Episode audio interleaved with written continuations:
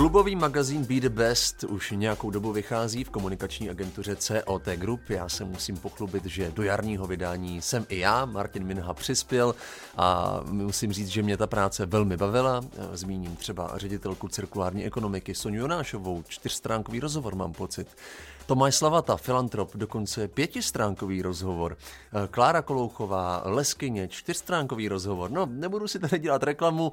Petr Karban, šéf-redaktor, se usmívá naproti mě. Petře, ahoj. Ahoj, ahoj, usmívá, protože ty jsi mi vzal, jsi mi vzal v podstatě z úst otázku. Já jsem chtěl trošku eh, si prohodit role a zeptat se tě, eh, který z tvých hostů v tomhle čísle tě vlastně třeba něčím překvapil, protože já vím, že ty je všechny znáš, nepotkal jsi se s nimi poprvé, už eh, si se s nimi měl možnost eh, potkat se a povídat si s nimi dřív. Je to takové, že i člověk, kterého znáš, tě dokáže překvapit?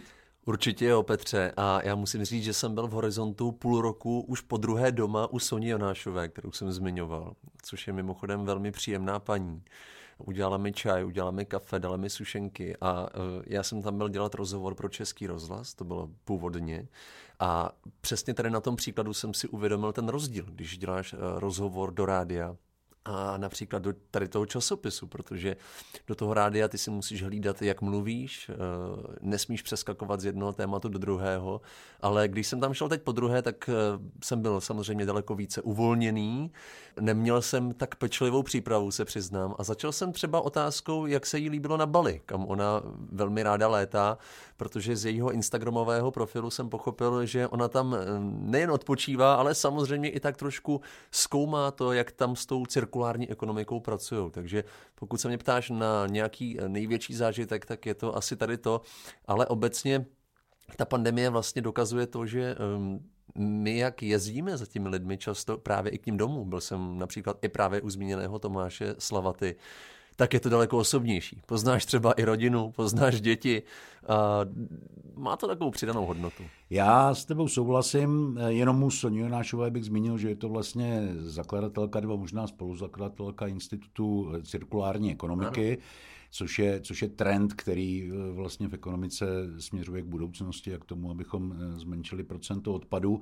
A ty jsi zmínil Tomáše Slavatu a Kláru Kolouchovou a já chci říct, že toto číslo je vlastně trochu jiné, než jsou možná čtenáři bez tu zvyklí. Ono je méně biznisové.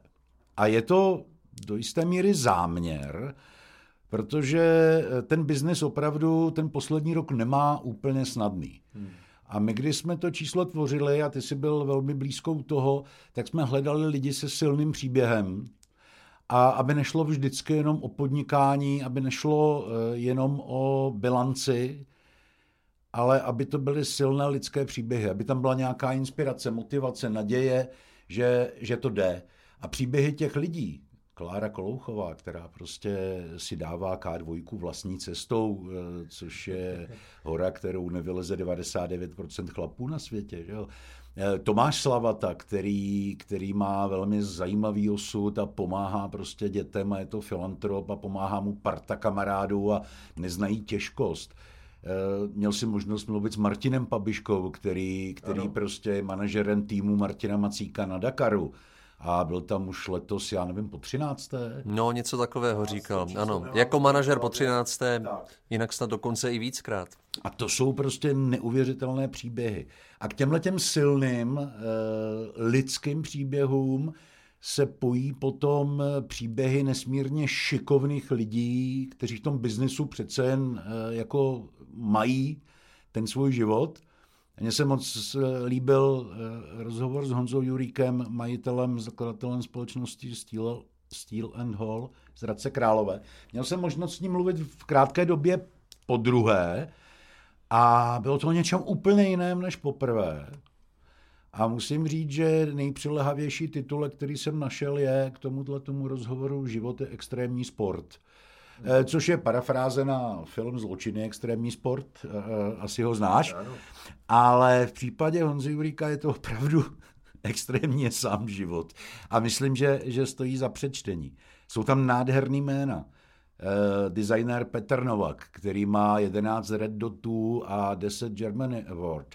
Je tam Eva Hendrichová Lepetrek, uh, česká architektka, která se vydala do Ázie a navrhuje tam mrakodrapy a má na kontě město pro milion obyvatel, který prostě navrhla. A dneska ten koncept, který do toho návrhu města pro milion obyvatel vložila, takzvaný mixed zone, hmm. přebírají evropské metropole, protože pandemie ukázala, že je vlastně velmi špatně pro život, když na jednom konci města nebo za městem bydlíš a na druhém konci města máš práci a někam jinam musíš s dětma do školy. A ta města byla dřív takhle stavěná, že prostě ty zóny byly rozdělené. A Eva to všechno smíchala dohromady. Nádhera. Beata Haškovcová, designerka, která dělá e, styl v současné době modern glamour, který, který baví, dělá nádherný kanceláře, studia, gastroprovozy, a já bych mohl takhle pokračovat jméno, co jméno je buď to silný, obrovsky silný osobní příběh, anebo nádherná práce, nádherný produkty. To číslo je nabité osobnostmi, je. možná jsme zapomněli ještě na Filipa Jíchu, což je vlastně posledních sedm let zimní plavec, který eh, dříve hodně podnikal, ostatně stále podniká, ale právě tam říká, jak to zimní plavání ho zachránilo. On dokonce říká od blázince a, a našel díky zimnímu plavání určitý balans, což je vlastně dneska taky moderní pojem. Je, je, je. A O tom zimním plavání mluví třeba i Martin Holý, psychiatr, ředitel e, psychiatrické nemocnice v Bohnicích, se kterým jsme měli rozhovor. A vlastně se stresu a, a určitým stresovým okamžikům věnuje i paní primářka Martina Keváry, která je zase z rehabilitační kliniky fakultní nemocnice v Motole, pod panem eh, profesorem Kolářem pracuje.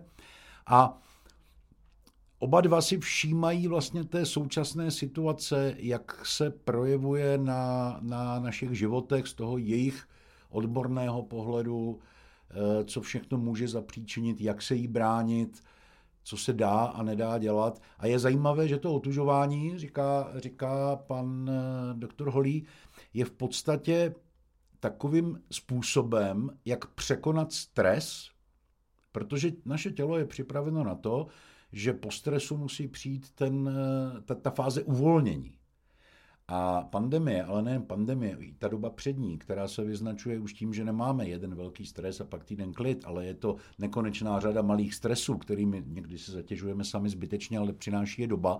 My nemáme tu fázi uvolnění. On říkal, že tělu velmi pomáhá, ať už po eh, stránce fyzické nebo psychické, když se mu ten stres navodí uměle. A tím stresem může být třeba námaha fyzická, pohyb, sport a otužování. A právě pan doktor Holý říkal, že si myslí, že ta současná, eh, nebo jim se říct, módní vlna otužování vlastně hmm. souvisí s tím, že lidé mají potřebu eh, k té fázi uvolnění dojít a dopřávají svému tělu prostě stresovou zátěž. Zajímavý. Tak víš ty co, já si jdu vzít časopis, čuchnu si k tomu voňavému papíru a jdu si užít fázi uvolnění.